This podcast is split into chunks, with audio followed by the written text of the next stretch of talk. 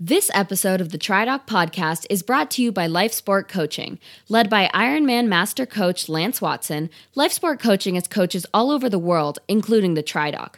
Our coaches bring diverse backgrounds and a wealth of experience to help you reach your triathlon and multi sport goals. If you are ready to take your racing to the next level, consider LifeSport Coaching, where you can meet other athletes in group workouts and camps and consult with our team nutritionist. Learn more at lifesportcoaching.com.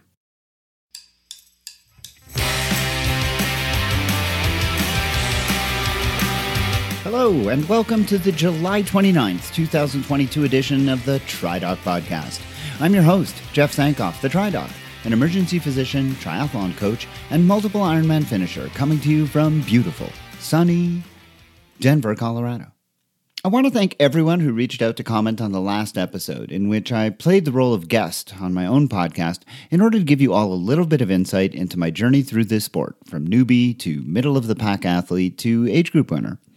I was initially a little resistant to the idea of being the subject of attention on my own program, but given what I've heard from several regular listeners, I'm now really happy that I did it, and I'm hopeful that even for those of you who didn't reach out, that you too agreed that it was a worthwhile exercise. I wanted to address a couple of things that were asked and clear up a couple of things that I said in the interview before moving into this new episode. First of all, I want to clarify something that I said to Joe and then kind of left unfinished. He had asked me about when I started making progress in the sport and finding success, and I answered at length about training consistency and quality and volume of training. But at the end of that answer, I said something along the lines of there was still something keeping me from reaching the, stop, the top step, but I didn't really elaborate on what that was. Now, I don't know if anyone actually picked that up and was left in suspense or if it kind of slipped by, but whatever the case, allow me to dispel any mystery that I may have inadvertently created. What I was referring to in that instance was basically just mental preparedness. I talked about how I had dealt with imposter syndrome when I first qualified for Kona back in 2018. And well, that same kind of issue was at play in preventing me from realizing my full potential and getting to the top step of any podium. Although I was training really hard and racing really well, I honestly just didn't believe that I could win and wasn't prepared to push myself hard enough to do the kinds of things that were necessary to win because I, I just didn't think it was possible. It was kind of a circular argument leading to a self fulfilling prophecy. Nothing like dueling cliches, right? At any rate, what made the difference for me was getting my head straight, and I did that by hiring a mental performance coach just this year. I've spoken on this program to a couple of such people, but I've been working with Trevor Hale, who works out of Vancouver, British Columbia, and he came highly recommended to me by my mentor at Lifesport Coaching, Lance Watson. And I dare say that it was the best thing that I've done since, well, since getting a coach for my training. Something else that I want to maybe not so much clarify, but maybe just highlight comes about thanks to my wife, Sandra. She listened to the episode and she felt that I didn't really emphasize just how important a turning point in my triathlon career my hip surgery was. She's absolutely correct, and this is completely unsurprising. When I met with the orthopedic surgeon back in 2011, and I should say here right now that I know I got the timeline a little confused when I was telling the story during the episode, but it was 2011 when I learned that I would need the surgery. He told me at that time that I was probably done and would need a hip replacement. And the idea that I was going to be out of triathlon really, really rocked my world. Well, Instead, the labral reconstruction and microfracture procedure proved a complete success. And uh, against all odds, I was able to come back, and really, that was the impetus for me to become much more serious about my training and racing. I figured that if I only had a finite time left to be doing this, I wanted that time to be maximized and didn't want to be just dallying about anymore. When I was back to full on racing in 2013, that was when I really started to see improvements, and by 2014 started to routinely be in the top 10 of my age group, but it was truly the surgery that caused the shift in focus and attitude that led to all of those results. Sometimes we just need this kind of life altering event to put things in focus, and for me, that was the surgery. Finally, longtime listener and Patreon supporter Steph Van Beber wrote to comment on my mentioning my anger issues around not getting the kinds of results that I thought I could, even when I really had no business thinking that, because I just couldn't put in the kind of training necessary to do as well as I wanted or really thought I should be. And she asked if I was unhappy at that time because I was angry, because I was disappointed in myself, or if it was because I just thought I should be doing better but wasn't. In retrospect, it wasn't that I was disappointed in myself. That wasn't really the issue at all. I really did think I was capable of more, but I simply wasn't able to put the training in to get there. And while at the time I was just upset at my placing and how far I wa- how far away I was from where I wanted to be, with the benefit of hindsight, I can see that what the real issue was and what was really making me angry was that I just didn't have the time or I couldn't have the time to put into training to be the person I thought I could be. I hope that makes sense. Now, Steph also wondered if now that I'm winning, would not winning bring back that kind of old rage? Well, I certainly hope not, though I suppose time will tell. I mean, I'm not going to win every race I do. My guess is that instead of anger, it's going to bring circumspection and even more hunger.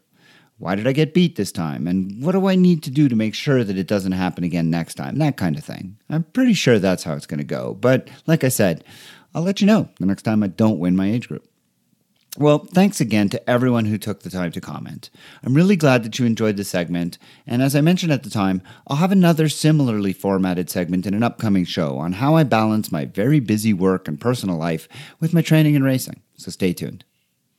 On the show today, though, I had planned to do a deep dive and analysis of a product that has been on the market for a couple of years now that promises to give athletes insights on their body temperature while training and racing.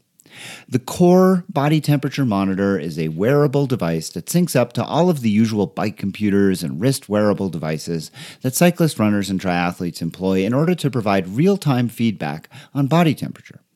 The website for the Core makes the claim that knowing this information can help athletes improve their performance in training and racing, though I gotta say it's never really been clear to me exactly how or why this would be the case. Well, we spent a fair amount of time digging through the site, as well as of all as well as all of the science on this matter, and I got to tell you, we're still confused. I was just going to put together a segment on the device, but then I actually received a communication from the folks at Core and decided to see if they wanted to chat. Well, it turns out they do, but unfortunately, the person I need to talk to is away on vacation right now. And so for today's podcast, I'm instead just going to review what science there is on the matter, and on a follow up show, we'll tell you what I learned in speaking with the people at Core. And at that time, let you know if I really think this is something that makes sense or not. Later, I'm excited to share with you a conversation that I recently had with the amazing Karen Smyers. Karen is yet another of the many athletes who I got to watch when I first came into the sport a couple of decades ago. And like several who have been on the show before her, she is an Ironman world champion and also had success at other distances.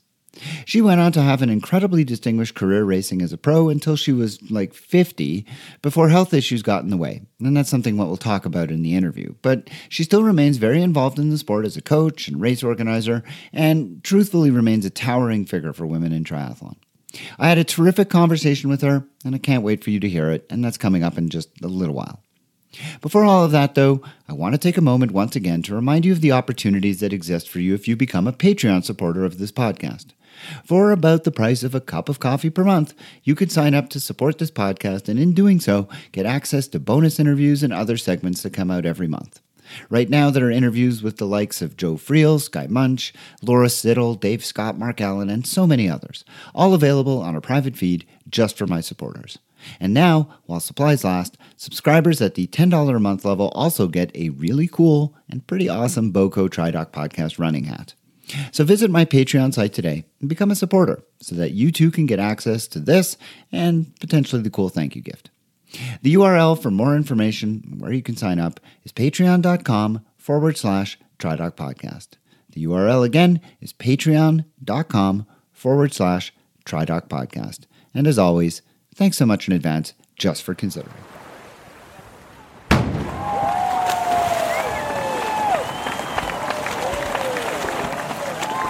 Over the past couple of decades since I've been in triathlon, one of the most radical changes that I have witnessed has been the increase in wearable technology and all of the data that this has brought to an athlete and their coach's fingertips.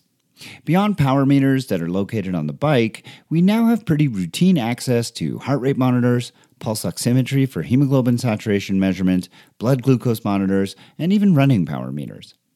The problem with all of this is that more data isn't just necessarily better.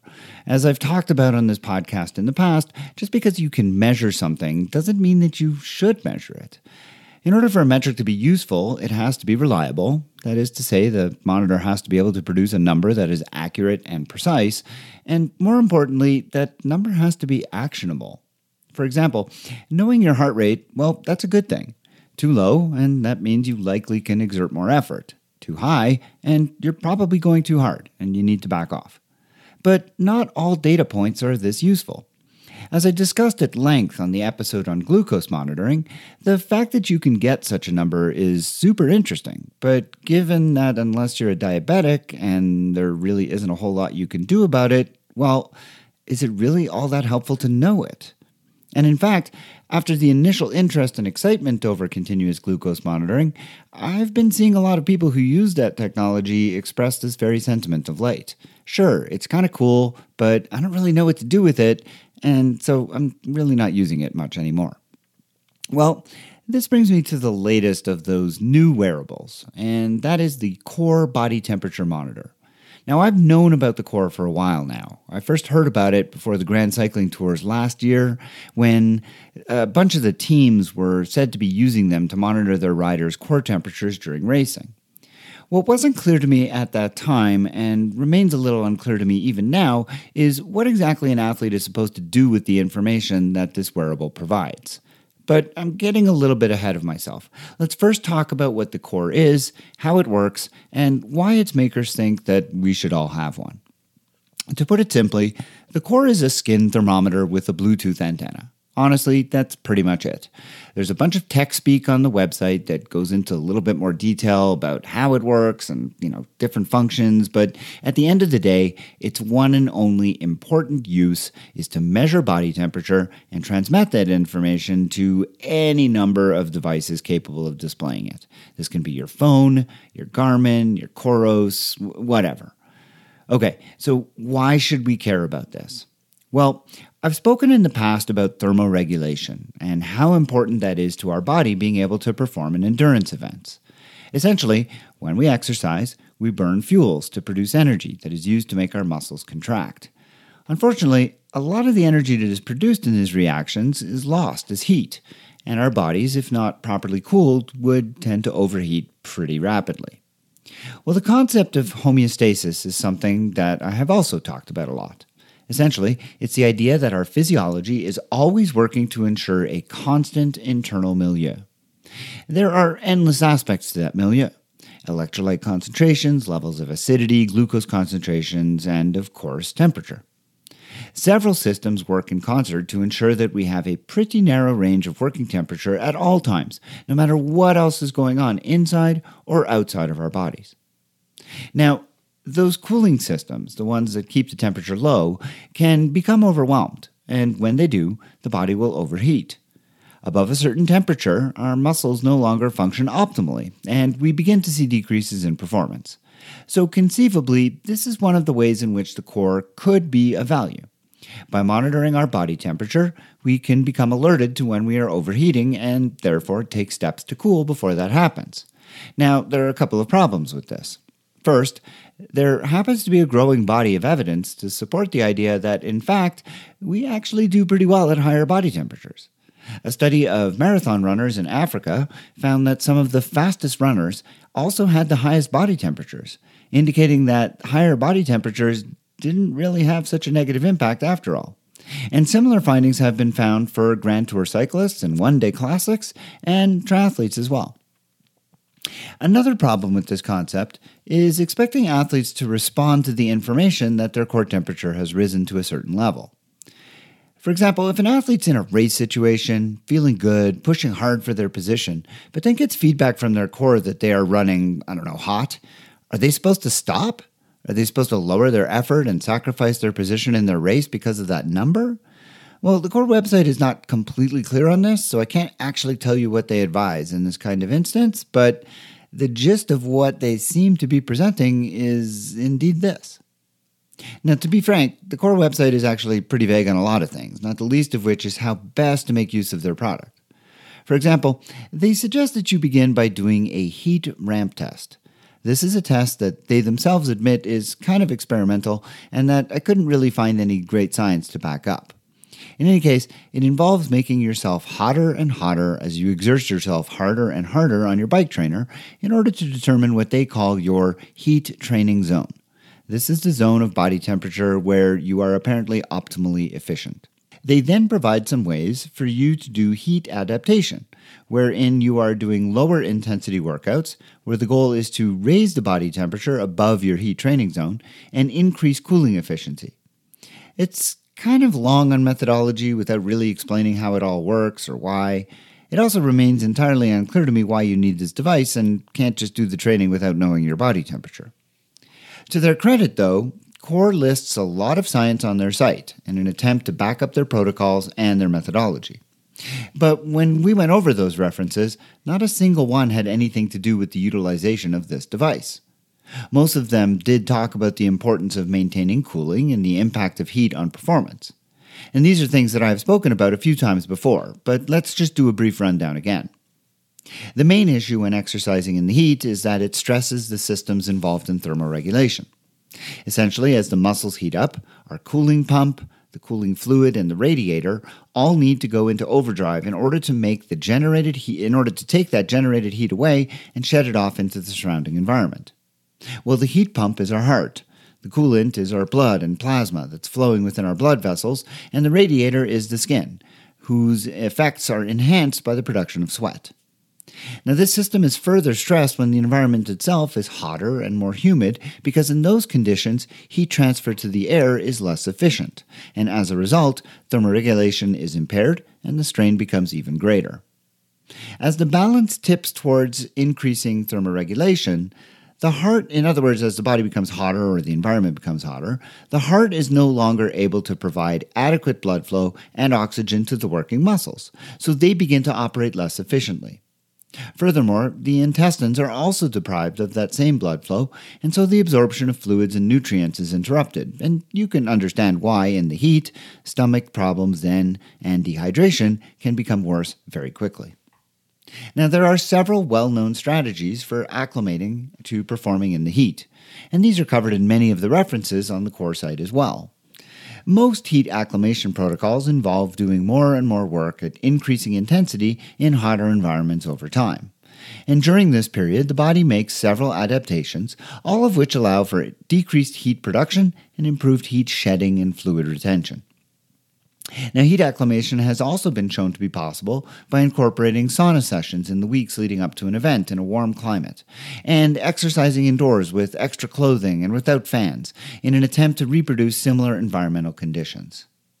Now, you'll notice that in none of these heat acclimation protocols did I say anything about monitoring body temperature. And that is very much on purpose, because in none of the published studies on this subject to date has any researcher really spent any time actually doing that, monitoring athletes' body temperature. Instead, the emphasis has always been on the temperature of the environment and the environmental conditions and how the athlete performed within those conditions.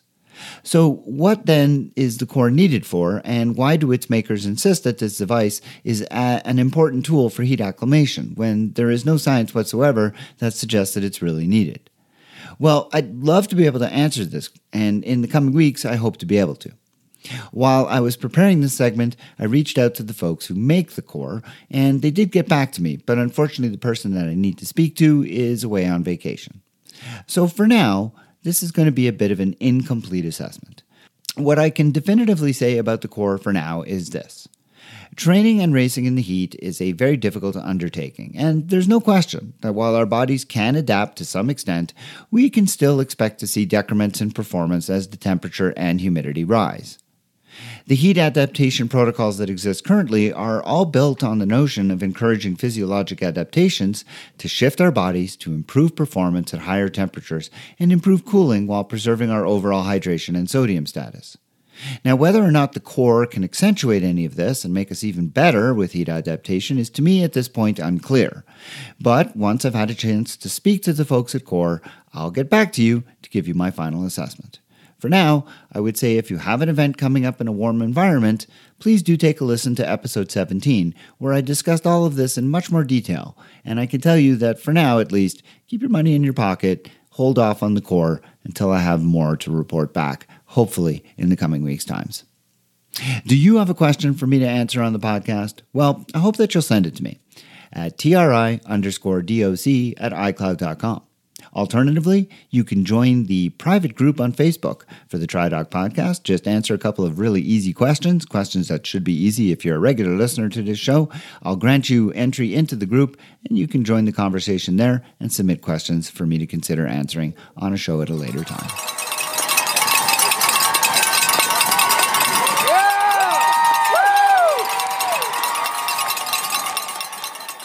I have been in the sport of triathlon for a little bit over two decades. And since starting this uh, podcast well, just over three years ago now, I have had the great pleasure of speaking with some of the greats in our sport who I watched from the time that I got into it, and even from before I even had con- contemplated participating in triathlon as an athlete myself. Uh, in the time that I've been doing this show, you have heard me interview people like Heather Fuhrer, Mark Allen, Dave Scott. Well, today I have the opportunity to speak with yet another of one of those uh, world champions and uh, great athletes that I had the opportunity to watch when I was just getting involved and uh, who had a great impact on me. Karen Smyers competed as a professional triathlete for 30 years and during her long career won seven national and four world championship titles, including a dramatic come from behind victory in the Hawaiian Ironman World Championships in 1995. Her victory at the short course ITU Triathlon World Championship just five weeks later still earns her the distinction of being the only woman ever to win triathlon's two most prestigious races in the same year. Subsequently, she endured the challenge of a severed hamstring muscle by broken glass, a timeout for the birth of her daughter, a knockdown by an 18 wheeler while cycling, and a battle with thyroid cancer, which prompted Sports Illustrated to name her the triathlete most likely to be eaten by a shark.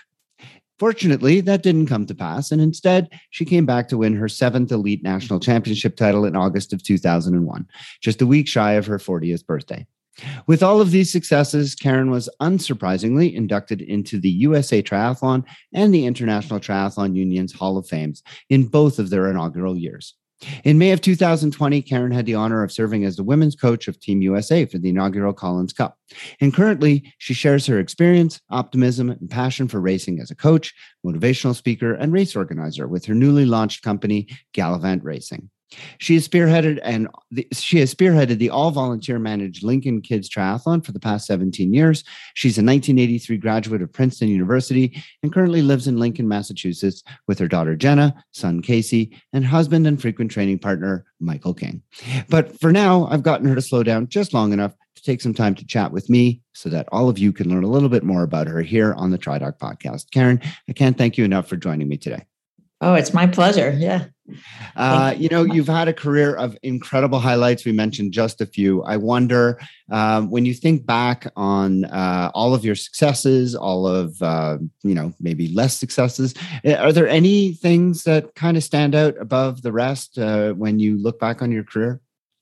Um, yeah, there's there's lots that stand out, but I have to say, you know, those very beginning years when I first sort of discovered the sport and uh, it was very small back then and it was um, just a small group of people that you know every, we knew every uh, triathlete in our community pretty much because we all went to the same races. And you know if i saw somebody swimming across walden pond then i was like oh my god you must be a triathlete you know? Now there's hundreds and hundreds of people doing it so um, but it was really fun in those beginning years because it was kind of um, the sport was growing and everyone was super excited and um, Dave McGillivray, who was responsible for kind of getting the sport going in our area, put on a series of races. And one of them was this Bay State Triathlon that brought in some of the big names that you know I'd only read about in magazines. And um, I ended up winning that race and passing Allison Roe on the run, who had won the Boston Marathon. And uh, that was sort of what really kind of launched um,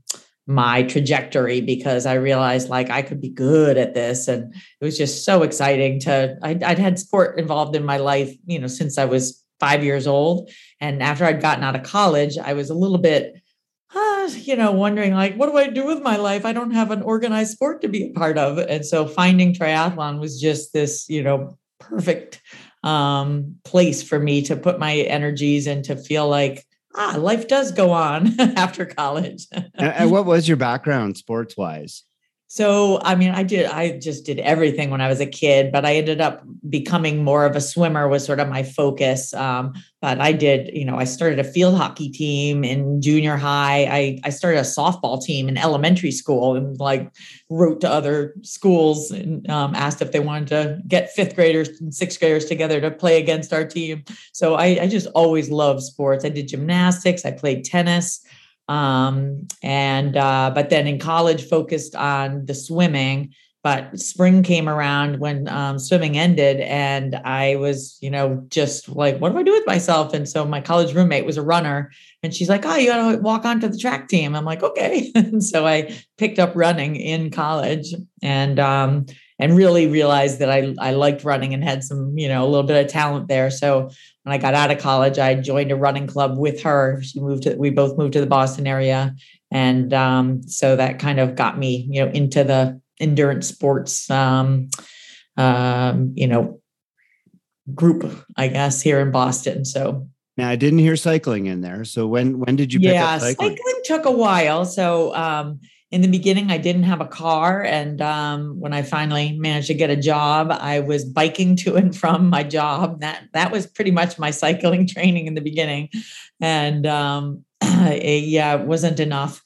Uh, you know, back then in the 80s, there weren't coaches, there wasn't an internet to like learn about how to train. So both swimming and running, I'd had some coaching in college and high school. So I had um, an idea of what to do, and I also had joined clubs. So, um, but biking, I was trying to figure it out on my own and was not doing a very good job of it. But I, I think a lot of it also was that I did have a full time job those first um, five, six years in the sport, and it was hard to fit cycling in, especially during the week. So I biked four miles to and from my job, and then on the weekend I would try and you know bike for an hour or two, and and I would be like, wow, that was hard. um, so yeah, it it took a while. Um, I also was like not a technophobe, but I just um, the the equipment. I just didn't embrace the idea that you know having race wheels and a really fast bike and being aero was like um, all that important for me. I was like, well, geez, you've got to train more. Like, what's you know, you're never going to be a good biker until you train more, and so I raced on regular training wheels until, and on a, you know, a bike, I think I won with my paper route money or that I bought with paper route money until, um, I think uh, right before the World Championships in '89, I um, finally Dave McGillivray actually helped me get some sponsorship, and um, I got like a nice Trek bike, and I got some uh, a disc wheel, and I just had this huge breakthrough in my biking. So I think it was a combination of figuring out finally how to train. Oh, my company went on halftime too. That was the other big change. Is um, once the the company ended up like on the summer, you know, we ended up having half days. So all of a sudden, I had this time to bike, and I and I decided at that point. If you're ever going to be a really good triathlete, you've got to learn to bike better. I used to get passed by everybody on the bike and um, so I uh, I just made a pact with myself that biking was going to be my first priority, and it was a real change because I used to love swimming and running because I was good at it, you know, or at least better. Um, and but making myself bike first and make that sort of the priority really did help, and then getting the equipment to, yeah. That's really fascinating to hear you say that because I I I'd be willing to wager a lot of money that as a coach you probably help your athletes identify their weaknesses and work on those weaknesses. And yet as an athlete it took you a long time to kind of embrace that. Yeah well it was also just a little, little bit matter of opportunity that it was just hard. You know if you're working full time you don't have you know to do a, a good like i didn't have any base you know so i really needed to just learn how to go out for an hour and a half two hours two and a half hours.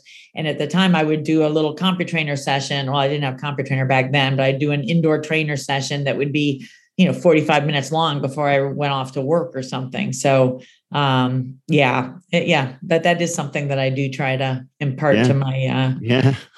clients um, as a as a short course athlete you made the transition to Ironman pretty seamlessly. And I'm just curious, that's that's generally not the way it works, except for people like Kristian Blummenfelt, who seem to be able to succeed at whatever distance. Uh, most athletes tend to focus either on the short or the long, and yet you had great success at both. was there a big kind of mind shift you know that you had to go through to make that decision like you know okay i'm gonna like what made you think okay i'm gonna try this kona thing and and then actually be able to have success there yeah. So two things happened. Um one was you know i had some success at the short distance and i i really loved the olympic distance in terms of being able to race often um, because i love to race. And um, so you know two or three times a month i could i could join in an olympic distance race. If you go to europe and you just like line three of them in a row up and it was a great way to travel and see the world and um, but um, I realized that the Ironman was the thing that really was capturing kind of the attention of sponsors and had the big prize money and um, the magazines would just be filled with you know stuff about Ironman athletes. So I realized like oh, I might have to uh, explore this distance if I really want to sort of break into the top, you know, uh, echelon of triathletes that you know are known for being the best in the world. And um, but I still just the idea of the distance scared the hell out of me. I just didn't think I had the mindset for it. Um, but I went over and watched the um, Ironman in Hawaii after the Worlds um, were held in, uh, I think it was Australia or New Zealand. My husband was with me, and we watched Hawaii and I watched Paula and Erin race each other. And at the time, I used to think, oh God, Ironman, who would want to do that anyway? It's just a suffer fest. It's just people, you know, enduring this awful pain and slogging, you know, through this hot place. And and I watched how they actually were racing, like running a fast marathon after all that. And I was like, wow, this isn't a slog fest. This is a race. Like, and I, I actually like that aspect of it. I, it became not just like this, you know, oh, who can put up with the most, you know, endurance, I don't know, pain or something to, wow, this is strategic. This is like, you can teach yourself to actually able be able to run fast. And um, so that was kind of cool. So it started, you know, that's when I finally said, oh God, I think I'm going to have to do this race one day. And, um, but then uh, the thing that really tilted me is my husband. So that same Bay State Triathlon, um, this is the, the, race that I had um, kind of finally raced the big people and won. that eventually became an Ironman qualifier for amateurs. And my husband and a bunch of people from my club, Team Psycho, all decided that they were going to try and win, get an Ironman slot at this race in 93. My sister as well, Donna.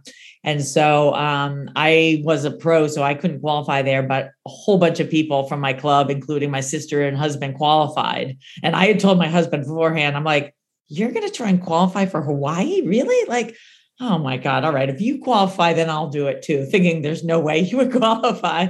And then he did. And so I was like, oh my God, I'm not going to Hawaii to watch you. I'm, I'm going to do it. So I had to quickly find a, um, a qualifier. And uh, back then it was, not as hard for pros to qualify. It was just a matter of um, actually, I think we asked Dave McGillivray. Uh, Mike Pigg was also um, uh, Dave McGillivray was our my uh, agent, and we told I told him I was interested in qualifying, and he actually just talked to the Chicago race director and said, "Hey, you know, Mike Pigg and Karen want to qualify for Hawaii. Anyway, you can put up a couple slots at that race. There's Olympic distance." He's like, "Oh yeah, let me talk to you know, I think it was." Um, uh, who was the race director back then? David Yates, maybe. And he's like, Oh, Karen and Mike want to come to Hawaii? Sure, we'll put up some slots for them. And so we just went to Chicago, got our slots, and we were into Hawaii. it was pretty interesting. yeah. Okay. First of all, I want to point out that uh, for a lot of the amateur age groupers, it is a slog fest. yeah. I know you know that. Well, and, I've actually uh, had many races where it was a slog fest too. Yeah. and uh, of course, it has, uh, uh, as it was pointed out to me very recently, when I was uh, talking about my first Kona uh, slot that I got back in 2018, I was saying how I felt a bit like an imposter because uh, my slot was a roll down and I felt like I didn't really deserve it. And he uh, pointed out to me, he said, Hey, in the old days, you used to get these at Olympic distance races. So yeah. Uh, you definitely earned your slot. And I, I, I definitely feel like, uh, yes, it is so true. They are very hard to come by right now. Yeah. yeah. Uh, I want to talk about 1995. you, you had, of course, been there a couple of times before before and had success.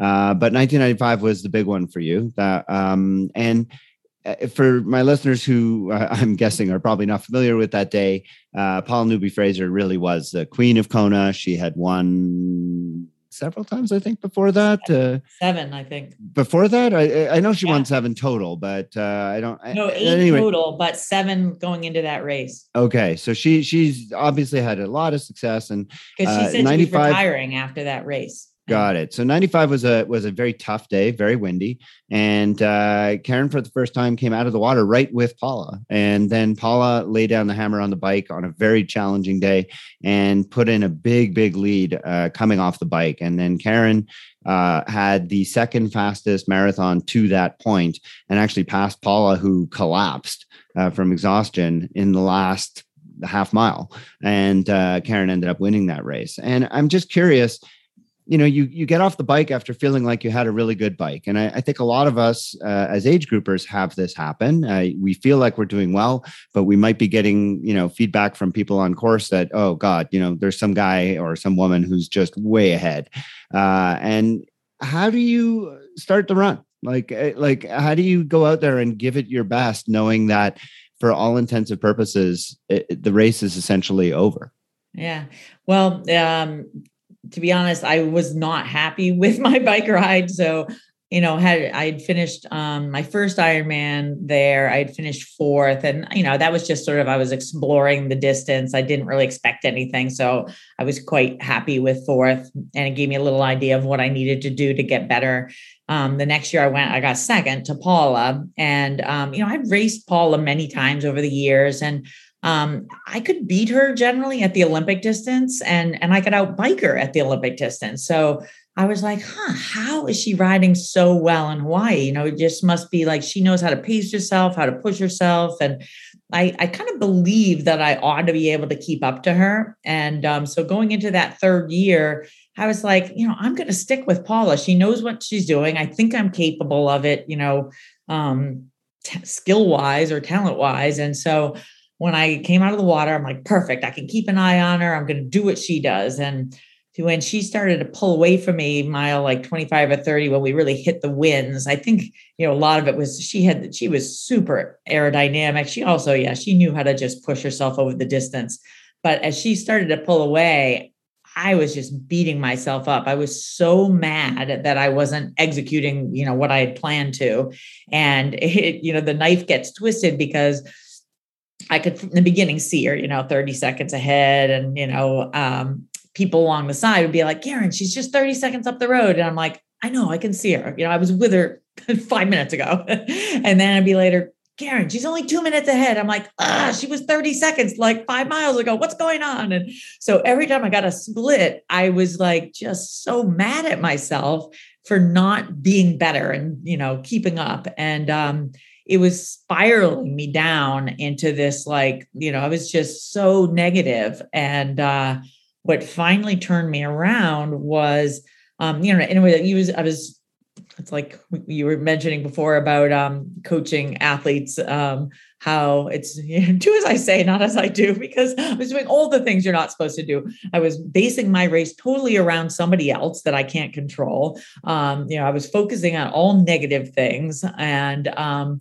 just it, my race was going downhill quickly even though i was still in second place you know but that of course didn't even occur to me that you know maybe you're doing okay relative to everybody else and paul is just having an amazing day but what finally happened is i was coming out of um, Kawaihae, there's a, you know, you climb up the, that little hill after the long descent from Hawi, and it's it's very hot right there sometimes, and it kind of like, you know, reinforces how much further you have to go. And as I was climbing up this hill, getting another split from people because a lot of people watch there finding out I was like seven minutes or eight minutes behind.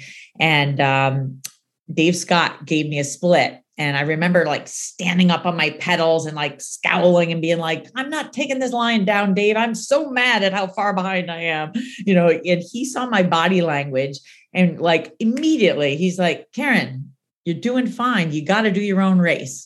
And it was just one of those comments, you know, didn't uh, probably help that it was coming from, you know, this guy that I, you know, held on a pedestal.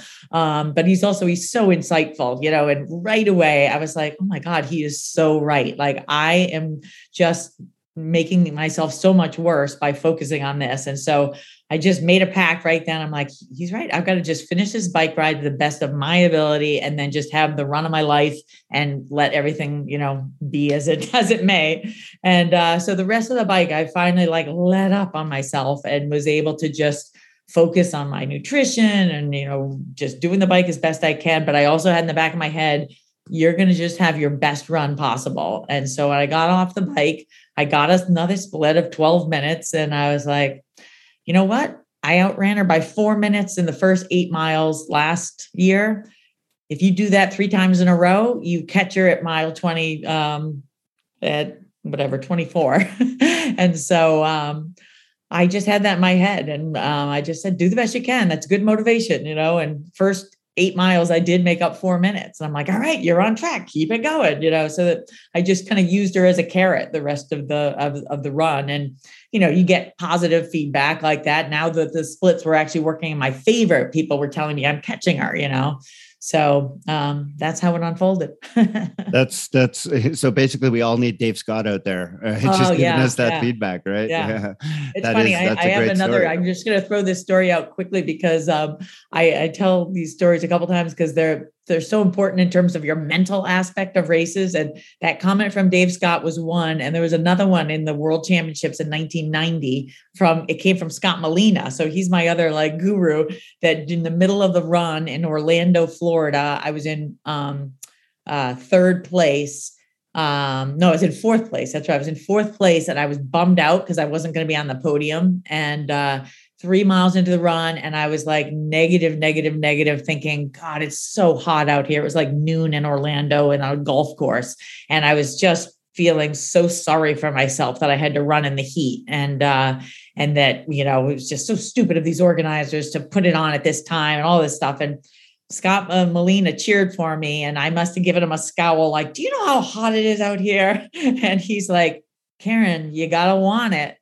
And it was another one of those comments that just cut through my you know negativity and um, you know feeling sorry for myself. And i was like oh my god he's right. Like i can see second and third. They're 20 seconds ahead of me and all i can think of is i'm hot you know? And it all of a sudden got me like kind of psyched up and i started reeling in joy hansen and carol montgomery and Erin Baker had been out front, and we managed to catch her because she had just done an Ironman the week or two before, and um, and I ended up winning my first world championship. And so I, I credit Scott Molina and Dave Scott for my biggest wins. That's great. Those are good stories. Uh, just back to Kona for a second. When, I mean, it sounds like you believed you had a chance right when you started the run, but let's face it, 12 minutes is a big gap. When did you really believe, oh my gosh, I, I've got this? Not until not until I was crossing the line, to yeah. be honest, almost. I mean, it was the, the final stretch down Ali'i Drive. Uh, you know, even when I passed her, so you know, I've been chasing this, you know, figment um the entire run. I never got was able to see her except for when we passed each other, I guess, in um uh the energy lab. But you know, everything was split. So it was just this sort of like imaginary thing I was chasing. And um the coolest moment was when I was running down um uh what's the gosh after the left hand turn at the hot corner um i'm spacing on the name uh the highway there uh yeah yeah yeah before, you... before you turn down a hualalai yeah. um is when i first got sight of her so i'd been getting these splits even at the top of the palani hill um i remember vividly that i got a split i was a minute 40 behind and i'm like all right, she could hear the finish line from here. I'm not going to catch her, but it's cool that I've gotten this close and, you know, just keep trying to get closer because it makes it an exciting race. And so even then I didn't believe, but I thought, you know, let's make it as exciting as you can. And um, so when I actually did see her, Kuakini Highway, as I did see her finally there, it was right before she turned to go down Hualalai and the hair on my arms just stood on end. And i was like holy cow she's right there. Oh my god this is the coolest thing ever. And so even then i was like i don't know if i can catch her. You know she knows the finish line is right there. And um, so but i thought i can get close and i can see her. We're going to be on Ali'i Drive together. How cool is that? You know? So anyway i came around the corner and i was just like my eyes like saucers like where is she? Where is she? And I flew down that hill. Well, I felt like I was flying. I look at the video and it looks like I'm jogging, but I swear I was sprinting. but um, she really was faltering. And that's where I actually passed her much further quicker than I expected because she was sort of, you know, stumbling and right before I got to her, she put her hands on her knees and stopped.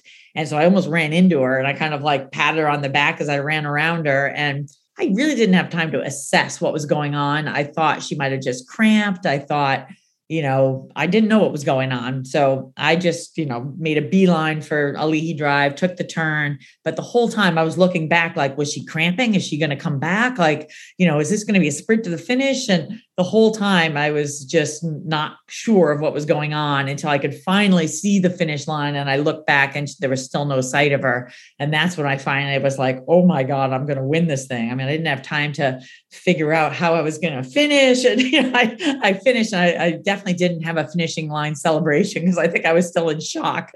Um, and not to, and they were also mentioning, and here comes Paula Newby Fraser to win her eighth title. And uh, they they knew she had been leading the whole way. They didn't get the word that i had passed her. And so they were just they couldn't really see that it wasn't paula until i got closer. And then they're finally like wait oh wait, my god wait that's not paula. So it was pretty funny. Um, so yeah the whole thing was a little bit like discombobulated you know not not the finish that you kind of imagine if you're picturing winning the Hawaiian Ironman. So um, yeah, I finished and then I, you know, immediately turned around like, where is she? She should be coming any second. I'll congratulate her. And then she doesn't appear. And I'm like, what just happened? What's going on? And everybody else is confused too. Like, where's Paula? And um, then they um, finally, I Paul Huddle gets word that she's collapsed and he's at the finish and he goes running down there and um, I mostly saw all this on the TV coverage later. You know, at the time I didn't know what was going on. So um, anyway, 20 yeah. minutes later, she walked across. Right? Yes, exactly, and still in you know almost third place. Um, Fernanda Keller sprinted by her right at the very end to get third. So Paula got fourth after laying down for 20 minutes. Yeah. Wow. So yeah, and that was that was super inspiring actually to see her get up and and get to the finish line. And well, you know, of- I can't tell this story without mentioning that, you know, she was supposed to retire. And of course, she being the champion she is, is like, that's not the way I want to go out. And so she came back the next year and kicked my butt soundly. So um, I give her uh, full credit for she just had one bad day and I was there to capitalize. yeah, that sometimes that's what it takes, right?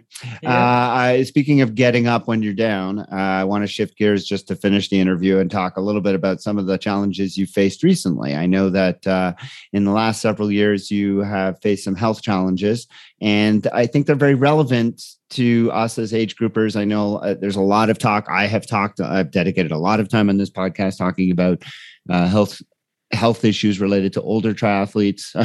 I, I use that word cautiously. I, I, know we're we're both chronologically older, but still very youthful. Um, tell My us a little bit about on some, what is old has definitely changed. yeah, tell us a little bit about some of the health challenges you faced in the last few years, uh, specifically related to your heart. Yeah, so um, when I was um, I was just turning 50, still racing professionally. You know, I was definitely on a little bit the downside of my um, you know, I, I wasn't in my peak condition anymore, but I, I was still able to race and get a little prize money and having fun with it. You know, I enjoyed being able to travel around to races still. So um, I was hanging on to my pro card with my um, arthritic hands. and uh, I did this race in Memphis in May, May race where I was having trouble catching my breath on the swim and then really feeling not right on the bike, just no power to the pedals. And something started to collect in my chest. And when I started to run, I had to cough it up and I discovered it was like bloody kind of phlegm. And I was like, why am I getting blood in my lungs? Like, that's weird. And I, it really interfered with my ability to run, but I could walk. You know, I wasn't like about to collapse or anything. As long as I kind of slowed down when I was coughing, I was okay. So I finished the 10K, but I went directly to the medical tent and I'm like, I'm coughing up some weird stuff out of my lungs. Like, what's going on? And they're like, well, you probably are having, um, uh, you know, some sort of asthma. There's a lot of pollen in the air. And, um, so, was, but they're like, go see your pulmonologist when you get home. So I went home and it started 10 years of trying to find out what's going on. And I ended up several times a year, I would cough up blood during my races. And I stopped finishing, to be honest. I'd never dropped out of races before, except for one time when I broke my collarbone. But, you know, in um, 30 years of racing, I um, just did not like to DNF. And, uh, but once that started happening, so to your point about listening to your body, you know, once I realized, okay, something's not right here, um, and I could sometimes go through a race and I'd be okay. In the beginning, it was really up and down, which was so confusing to me that I'd I'd have, you know, a month of just having trouble breathing, feeling like I was at altitude all the time. Um, and all the testing I would go, you know, the first the pulmonologist did a bunch of lung CT scans, allergists. Um, they're like, we think it's your heart. If you're getting blood in your lungs, it's often stems from the heart. So I started seeing cardiologists doing exercise tests and bottom line is they just could not figure it out and um, i would go through phases of like oh god i don't you know it's a mystery you know maybe it's in my head you know i knew it wasn't in my head but um, i just uh, you know stopped racing quite as much because it wasn't any fun when you can't breathe during your race um, and finally over the pandemic i just I don't know what it was. I was just like, I've got to get to the bottom of this. I'm so sick of not knowing what is wrong. And because I also, I was seeing this Dr. Baggish finally, who's this very famous, um, you know, um, expert in athletes and heart conditions. And uh, even he couldn't figure it out.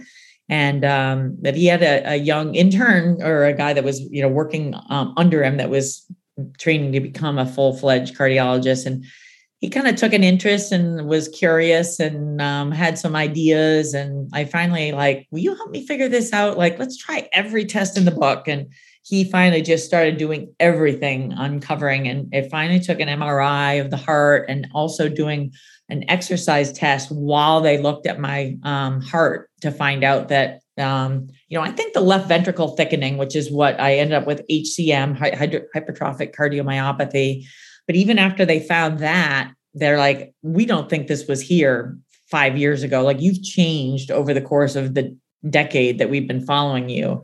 Um, and maybe I was having the LVOT left ventricle outflow tract um, obstruction um, before the thickening was actually showing up. And that's what was causing me such trouble in races. Um, but um, yeah, so it was it's been a it was a long decade of you know not knowing and frustration at you know wondering what is wrong with me and why can no one find it out um and wondering why is there nobody else in the world that has what i have like i have yet to find i looked into the SIPE, you know, the swim induced pulmonary edema, because that was coming up a lot when I would Google, you know, blood in the lungs during competition, you know.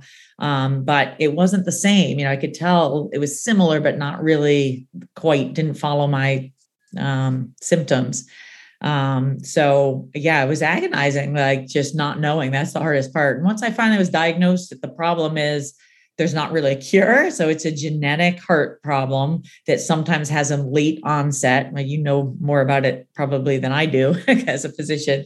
Um, but um, there's possibly some treatment down the road for my obstruction you know i could do surgery the thing is is my symptoms are all exercise induced like i feel fine when i'm not exercising so i'm not sure that i want to you know undergo the risks just so i can continue the glory of my racing days um, but i mean as you know it's it, to be honest because i had 10 years of fighting through it continuing to just you know, I think after five years, Dr. Baggish said, Karen, I'm, I'm 99% sure it's not your heart.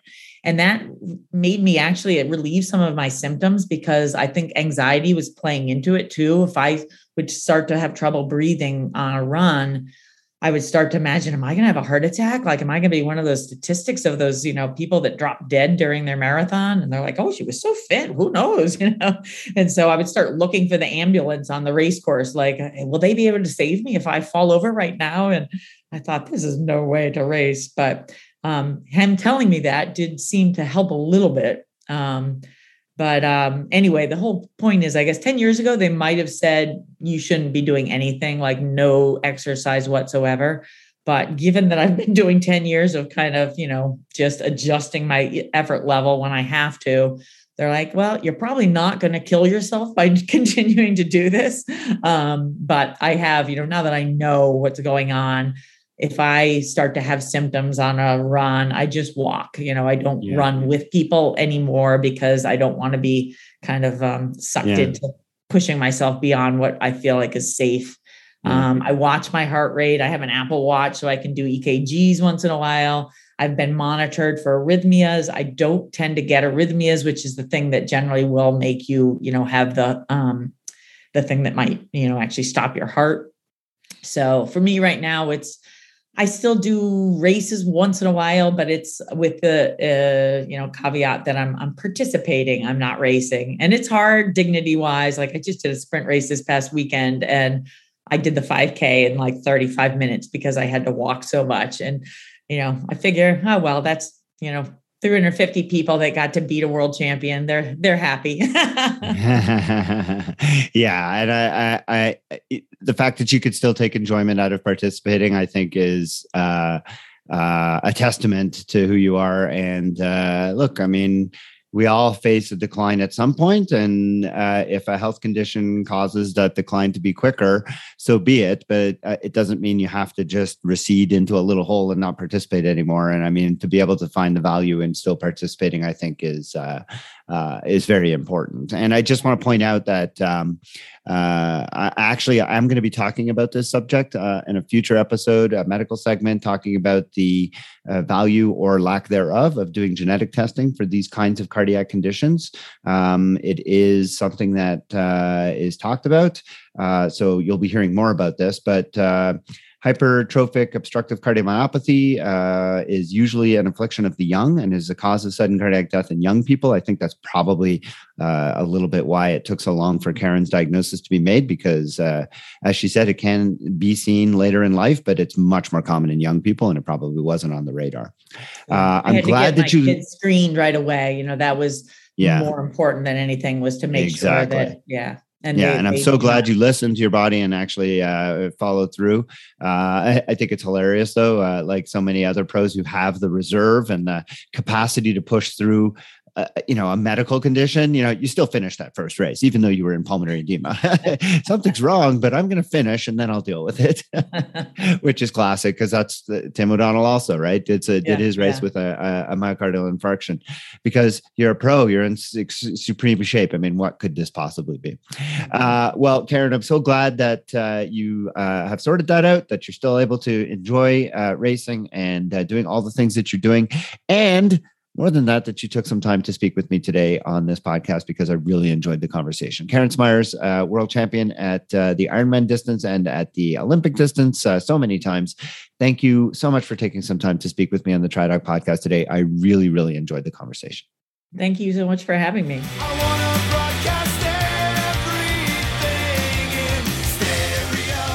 And that's it for another episode. The TriDoc podcast is produced and edited by me, Jeff Sankoff along with my interns. I'm Agent Johnson. This is Special Agent Johnson. Oh, how you doing? No relation. I'm, uh... I'm Jeff Sankoff, uh, the, the TriDoc. I'm in charge here. Not anymore. Those interns are Ian Johnson and Ben Johnson. You can find the show notes for everything discussed on the show today, as well as archives of previous episodes at tridocpodcast.com. Do you have questions about any of the issues discussed on this episode, or do you have a question that you'd like for me to consider answering on a future episode? Send me an email at tri underscore doc at icloud.com or join the private TriDoc Podcast Facebook group on Facebook, and you can submit your questions there. If you're interested in coaching services, please visit tridoccoaching.com or lifesportcoaching.com, where you can find a lot of information about me and the services that I provide. You can also follow me on the TriDoc Podcast Facebook page, TriDoc Coaching on Instagram, and the TriDoc Coaching YouTube channel. If you enjoyed this podcast, I hope that you'll consider leaving me a rating and a review, as well as subscribe to the show wherever you download it.